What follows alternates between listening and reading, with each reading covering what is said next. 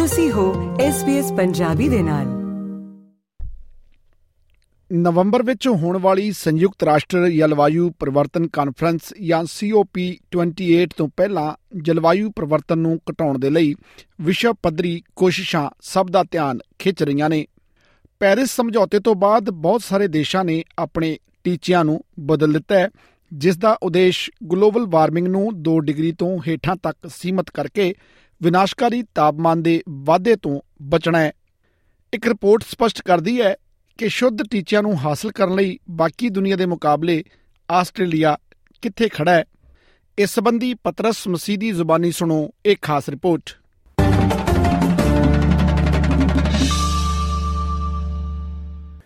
ਦੁਨੀਆ ਦੇ ਵੱਖ-ਵੱਖ ਮੁਲਕਾਂ ਦੇ ਵਿੱਚ ਸ਼ੁੱਧ ਜ਼ੀਰੋ ਨਿਕਾਸ ਤੱਕ ਪਹੁੰਚਣ ਦੇ ਲਈ ਇੱਕ ਦੌੜ ਲੱਗੀ ਹੋਈ ਹੈ।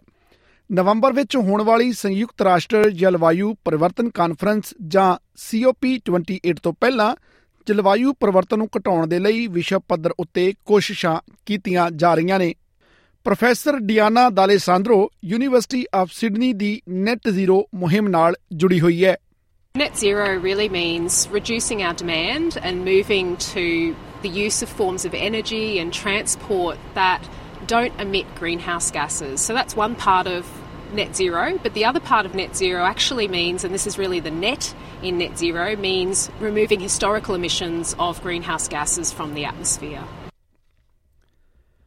ਸ਼ੁੱਧ ਜ਼ੀਰੋ ਉਦੋਂ ਪ੍ਰਾਪਤ ਹੁੰਦਾ ਹੈ ਜਦੋਂ ਵਾਯੂਮੰਡਲ ਵਿੱਚੋਂ ਨਿਕਲਣ ਵਾਲੀਆਂ ਗ੍ਰੀਨ ਹਾਊਸ ਗੈਸਾਂ ਨੂੰ ਖਤਮ ਹੋਣ ਵਾਲੀਆਂ ਗੈਸਾਂ ਦੁਆਰਾ ਸੰਤੁਲਿਤ ਕੀਤਾ ਜਾਂਦਾ ਹੈ ਪਨਾਮਾ ਮੈਡਾਗਾਸਕਰ ਅਤੇ ਭੂਟਾਨ ਸਮੇਤ 8 ਦੇਸ਼ ਪਹਿਲਾਂ ਹੀ ਇਹ ਮਿਆਰ ਹਾਸਲ ਕਰ ਚੁੱਕੇ ਹਨ ਆਸਟ੍ਰੇਲੀਆ ਨੇ 2005 ਦੇ ਵਿੱਚ ਟੀਚਾ ਰੱਖਿਆ ਸੀ ਕਿ 2030 ਤੱਕ ਘਰੇਲੂ ਨਿਕਾਸ ਨੂੰ 43% ਪੱਧਰ ਤੱਕ ਘਟਾ ਕੇ 2050 ਤੱਕ ਸ਼ੁੱਧ ਜ਼ੀਰੋ ਪ੍ਰਾਪਤ ਕਰਨਾ ਹੈ।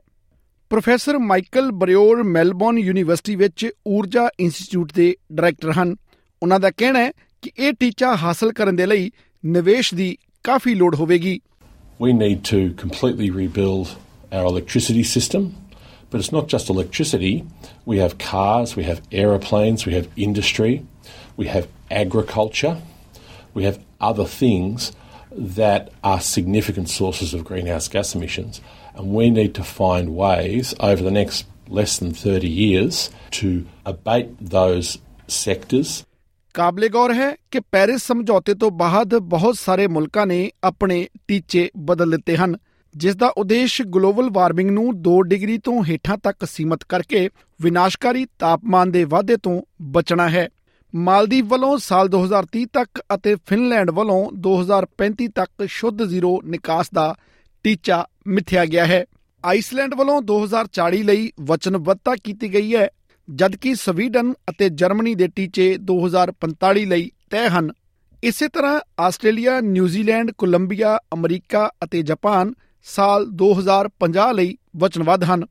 ਗ੍ਰੀਨ ਹਾਊਸ ਗੈਸਾਂ ਨੂੰ ਛੱਡਣ ਦੇ ਮਾਮਲੇ ਵਿੱਚ ਦੁਨੀਆ ਦੇ ਸਭ ਤੋਂ ਵੱਡੇ ਮੁਲਕ ਚੀਨ ਨੇ ਸਾਲ 2060 ਤੱਕ ਸ਼ੁੱਧ ਜ਼ੀਰੋ ਤੇ ਪਹੁੰਚਣ ਦਾ ਟੀਚਾ ਨਿਰਧਾਰਿਤ ਕੀਤਾ ਹੈ ਅਤੇ ਸਾਊਦੀ ਅਰਬ ਅਤੇ ਰੂਸ ਦਾ ਵੀ ਇਹੀ ਨਿਸ਼ਾਨਾ ਹੈ। ਭਾਰਤ ਨੇ ਇਹ ਮੁਕਾਮ ਹਾਸਲ ਕਰਨ ਦੇ ਲਈ ਸਾਲ 2070 ਦਾ ਟੀਚਾ ਮਿੱਥਿਆ ਹੈ।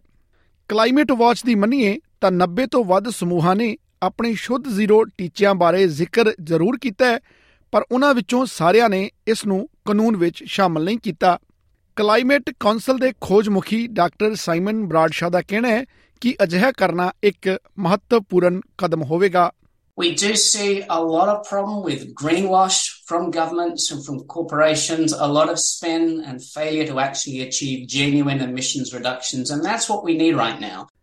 Australia ਦੁਨੀਆ ਦਾ ਸਭ ਤੋਂ ਵੱਡਾ ਕੋਲਾ ਉਤਪਾਦਕ ਅਤੇ ਖਪਤਕਾਰ ਹੈ ਪਰ ਕਲਾਈਮੇਟ ਚੇਂਜ ਅਤੇ ਊਰਜਾ ਮੰਤਰੀ ਕ੍ਰਿਸ ਬੋਵੇਨ ਦਾ ਕਹਿਣਾ ਹੈ ਕਿ ਸਰਕਾਰ ਆਪਣੇ ਸ਼ੁੱਧ ਜ਼ੀਰੋ ਦੇ ਟੀਚੇ ਨੂੰ ਹਾਸਲ ਕਰਨ ਲਈ ਪੂਰੀ ਤਰ੍ਹਾਂ ਦੇ ਨਾਲ ਭਰੋਸੇਮੰਦ ਹੈ We've got multiple strategies and we're putting them all into place. So we're converting our grid from 33% renewable to 82% renewable by 2030. That's a big, big job, but we're getting on with it.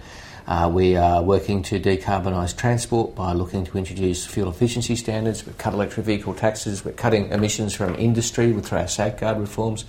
ਇੱਥੇ ਇਹ ਵੀ ਜ਼ਿਕਰ ਕਰਨਾ ਬਣਦਾ ਹੈ ਕਿ ਗੱਠਜੋੜ ਦੇ ਵੱਲੋਂ ਸਾਲ 2025 ਚੋਣਾਂ ਦੇ ਲਈ ਆਪਣੀ ਅਧਿਕਾਰਤ ਊਰਜਾ ਸਥਿਤੀ ਬਾਰੇ ਹਾਲੇ ਐਲਾਨ ਨਹੀਂ ਕੀਤਾ ਗਿਆ ਪਰ ਵਿਰੋਧੀ ਧਿਰ ਦੇ ਆਗੂ ਪੀਟਰ ਡਟਨ ਨੇ ਪਰਮਾਣੂ ਊਰਜਾ ਨੂੰ ਨਿਕਾਸ ਘਟਾਉਣ ਦੇ ਮਕਸਦ ਲਈ ਬੇਹੱਦ ਭਰੋਸੇਯੋਗ ਦੱਸਿਆ ਹੈ ਡਾਕਟਰ ਬਰਾਡਸ਼ਾ ਮੁਤਾਬਕ ਇਸ ਦਿਸ਼ਾ ਵਿੱਚ ਇੱਕ ਸਖਤ ਤਬਦੀਲੀ ਦੀ ਹਾਲੇ ਵੀ ਲੋੜ ਹੈ ਦੇਸ਼ ਦੀਆਂ ਊਰਜਾ ਲੋੜਾਂ ਮੁੱਖ ਤੌਰ ਤੇ ਜੈਵਿਕ ਬਾਲਣ ਦੁਆਰਾ ਪੂਰੀਆਂ ਕੀਤੀਆਂ ਜਾਂਦੀਆਂ ਨੇ approving new coal and gas projects in 2023 when we're really on the edge of a climate abyss is extraordinarily reckless. Now, the government could put a stop to this straight away by reforming our national environment laws.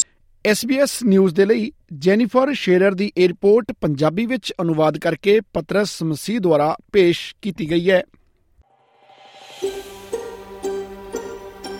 ਕੀ ਤੁਸੀਂ ਇਸ ਤਰ੍ਹਾਂ ਦੀਆਂ ਹੋਰ ਪੇਸ਼ਕਾਰੀਆਂ ਸੁਣਨਾ ਪਸੰਦ ਕਰੋਗੇ? Apple Podcast, Google Podcast, Spotify ਜਾਂ ਜਿੱਥੋਂ ਵੀ ਤੁਸੀਂ ਆਪਣੇ ਪੋਡਕਾਸਟ ਸੁਣਦੇ ਹੋ।